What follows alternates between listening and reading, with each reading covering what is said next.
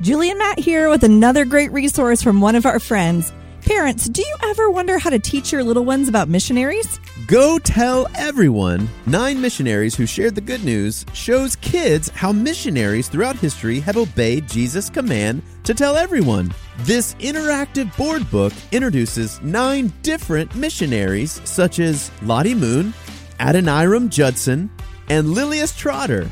And it tells about the countries where they served. Ultimately, Go Tell Everyone helps kids understand that anyone can tell everyone about Jesus. To learn more, visit Go Tell Everyone Book dot com. Again, that's Go Tell Everyone Book dot com.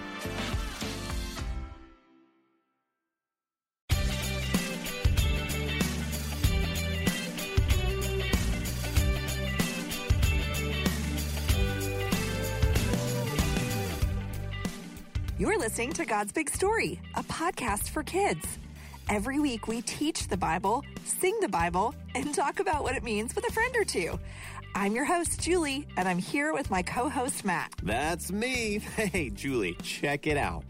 What's the opposite of war? Uh, peace? Good job. Now, what do you call a part of something? Hmm, a... piece? Right, like a piece of pie. And remind me again what those squishy green vegetables are called. Oh, that's easy peasy. Peas. Well done. Peace, peace, and peas are all words that sound the same but don't mean the same thing. They're even spelled differently. English is a funny language. So, Matt, I know what a piece of pie is, and I definitely know how to avoid those green peas, but I don't think I really know what peace is. So it's like not fighting, right? I think that's part of it, but I also think it might mean a whole lot more than that, too. Like, sometimes people say they feel peaceful. Does that mean they just don't feel like fighting? Something tells me this word is a lot like some other words we've learned recently, like love and... joy! Yeah!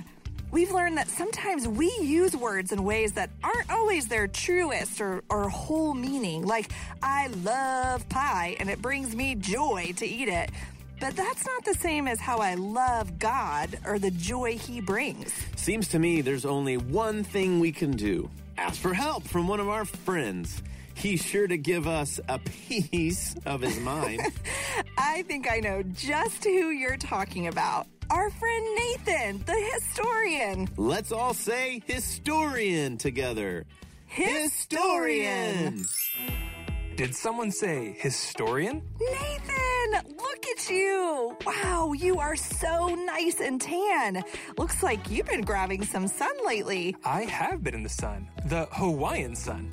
What? In fact, I'm so excited to see the two of you today, so I can share some great news with you. You see, I was in Hawaii with my new wife. I just got married. Wow, Nathan! We are so excited for you. You got Maui'd. Nathan, I'm so happy for you too. Would you say that you love your new wife and that she brings you joy? Well, yes, Julie, I would say that. I see what you did there. Nathan, while you've been away, we've been learning all about the fruit of the Spirit from Galatians chapter five, verses twenty-two and twenty-three. You know, love, joy, peace, patience, kindness, goodness, faithfulness, gentleness, and self-control. Whew. Oh, I get it now. Love and joy. So then, that must mean you're learning about peace today. Am I right? Yes! Matt and I know that peace is kind of like the opposite of war, but... it seems like there might be so much more to that word than just not fighting. Can you help us learn more about the word peace, Nathan, so we can understand it like we do love and joy? Of course, I would love to. It would be my joy. Nice one. Well, in all seriousness, though, peace is actually a really beautiful word, full of hope. In fact, God's people, the Israelites, used to greet one another by saying shalom, which means peace. Why don't you try saying it? Shalom. We know how to say it, but why did they say it? Good question, Matt. Instead of saying, hi, or how's it going, like you and I might say, people would say, shalom. In other words, they were giving peace to one another. Ah, so it is more than not fighting.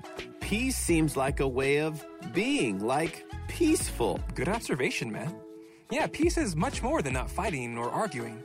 Peace is when you are complete and whole on the inside. Whoa, that sounds awesome. It is. And did you know the Bible uses the word peace over three hundred times? God wants us to know that He Himself is peace, and He gives peace to His people through the Holy Spirit. So just like with love and joy, we need the help of the Holy Spirit to give us real, true peace. That's right, Julie.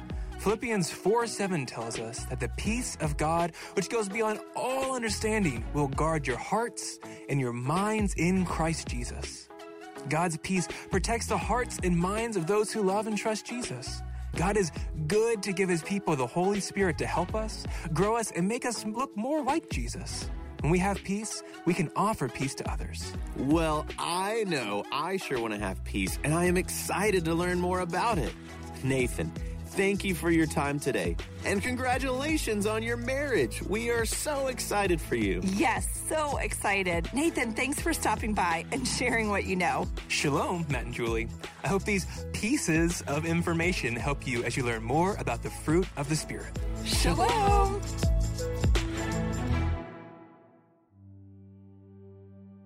Our story today comes from the Bible. The Bible is God's true word. It is from God and about God, and it is true. Let's pray and ask God to help us listen and understand His word. God, thank you for your word. Thank you for Jesus, who is the truth, and for the Holy Spirit, who helps us to understand who you are and what you have done. Amen. Last week, we learned how Job had joy, even though he suffered greatly. Job trusted God and knew that God loved him and cared for him, even though life was very hard. God used Job's suffering to show others that He is good and can be trusted. Today we're going to learn about the time just before Jesus went back to heaven. Remember, Jesus is God, which means He is good and He can be trusted, even when life is hard or confusing. In our minds, let's travel back to the time when Jesus was on the earth. Now remember, Jesus was born as a baby, He lived a perfect life, He died on the cross for sins, and He was raised to life on the third day. And after He was raised, Jesus didn't go back up to heaven right away. He stayed on earth for forty days. Let's say forty days together on the count of three. One, two, three. forty, forty days. days. That's right. And during that time, Jesus spent lots of time with many people, including His very good friends, the disciples. You might even remember hearing about the time that Jesus had breakfast on the beach with them. Jesus had lots of moments like that with lots of people. Jesus even let His disciples touch His hands and His side so that they would know it was really Him and that He was alive. Even so, Jesus knew He would not stay on the earth for a long time, but would soon return to heaven to be with God the Father. One day, Jesus was telling His disciples that He would soon be leaving to go be with the Father. And they were afraid and sad, and they didn't understand. Jesus had just been raised from the dead, and they wanted Him to stay with them. They didn't want Jesus to go away again. They would miss Him. The disciples did not feel peace. If Jesus left, would they feel complete or whole? Would they have peace? Jesus understood why the disciples were scared and sad. He told them that even though He was leaving, they would never be alone. Jesus was sending a helper, the Holy Spirit, to be with them always. That's right. While Jesus was on the earth, He could be with His disciples some of the time, but the Holy Spirit would be with them all of the time, helping them to know, love, trust, and obey God. The Holy Spirit would be in them, always with them. Let's get an even closer look at what Jesus said to His disciples from the Bible. If you're at home, open up your Bible with me. The passage we're going to read can be found in the New Testament, the book of John, chapter fourteen, verses twenty-six and twenty-seven. I'll give you a moment to find it. John fourteen, twenty-six and twenty-seven. Remember, it's okay to ask for help if you need it. If you don't have a Bible with you right now, that's okay too. You can just listen closely. Okay, is everyone ready? John fourteen, verse twenty-six and twenty-seven says, "But the Helper, the Holy Spirit, whom the Father will send in my name, he will teach you all things and bring to your remembrance all that I have said to you. Peace I leave with you. My peace I give to you. Not as the world gives, do I give to you. Let not your hearts be troubled, neither let them be afraid." Jesus promised his disciples that when he left, the Holy Spirit would come. The Holy Spirit is God. Jesus says he will leave the disciples with his peace. They will have shalom because the Holy Spirit is peace. They didn't need to be scared or afraid. The Helper was coming. That's right. And the Holy Spirit is still working in everyone who loves and trusts Jesus. Jesus gives peace through the Holy Spirit to all who love and trust him. Through the Holy Spirit, followers of Jesus can live a life of peace, shalom, even when life is hard or sad or confusing. We need the Spirit's help to grow in us the fruit of peace. When we have peace, we can share it with others. We can be peacemakers and peace givers. Hey parents, are you looking for an inspiring read for your little ones? Well, we've got something special for you. Introducing Kids in the Bible, a storybook Bible about God's children. This new book by Caroline Saunders features a collection of thirty-three captivating stories from the Bible, all centered around kids, just like yours. Ever wondered about the adventures of young Miriam, Samuel, or even a certain young Jesus? Kids in the Bible takes you on a journey through the lives of these remarkable children, showcasing how God's big plans unfold through even the smallest of us. Each story is a treasure trove of courage, faith, and the boundless love of God. Whether it's a young warrior's bravery or a girl who defies death or the miraculous journey of a baby who changed the world forever, there's something for every young heart to connect with. So parents, if you want your kids to discover the wonders of the Bible in a fun and engaging way, visit kids and the bible book dot com today. Let your little ones be a part of God's special plan to bless the world.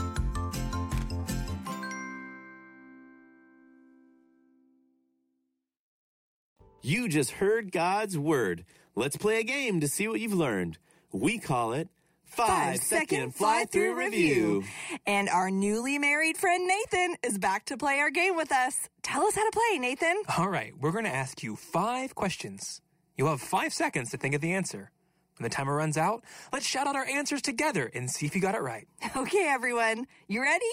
Here we go. Okay, question number one. In our story today, Jesus is talking to whom? The, the disciples. disciples. Question number two. Do the disciples love and trust Jesus? Yes. Question number three. When Jesus goes back to heaven, who does he promise to send? The Holy Spirit. Question number four. Finish this sentence. The Holy Spirit is our... Helper. Last question, question number five. Through the Holy Spirit, God's people can have peace. How did you do? Did you learn something new about God today from the Bible? Or were you reminded of something good, true, or beautiful that you already knew? Well, we hope so, but now it's time to live like it's true. This week, when you are scared, or sad, or worried, pray and ask God to give you peace through the Holy Spirit. Now let's worship together by singing a song that will help us remember that God is in charge of everything.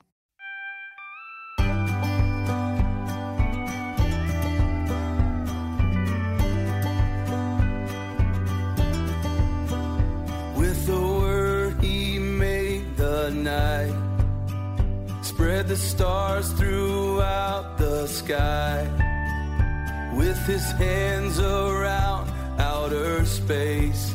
He put each planet into place. No matter how big or small, He's in charge of it all. The summer sun to show, the winter's clouds to snow, the morning bird to sing. God's in charge of everything.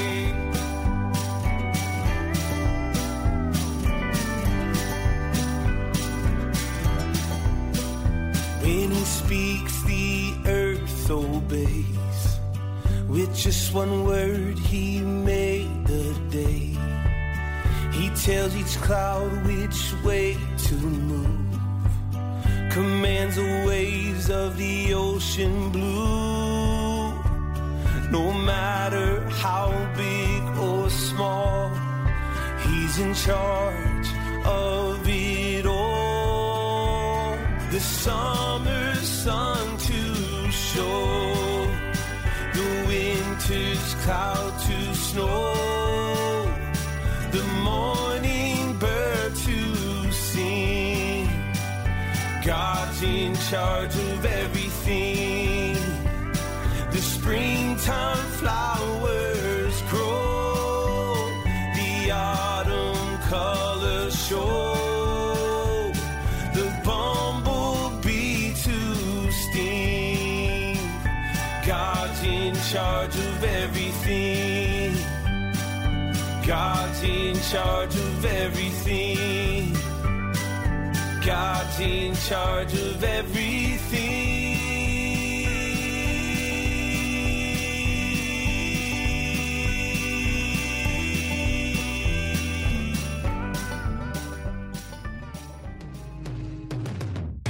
Thanks for listening to God's Big Story. Today's story was just one of the stories in the Bible, which is really just one big story about one big God. If you'd like to read more about today's story, you can turn to the book of John, chapter fourteen, anytime and read it together as a family, maybe over dinner. For more information or details about the show, be sure to check out this episode's description or visit t v c resources dot net. Tune in next time to God's Big Story. We'll see you again soon. Shalom! Shalom!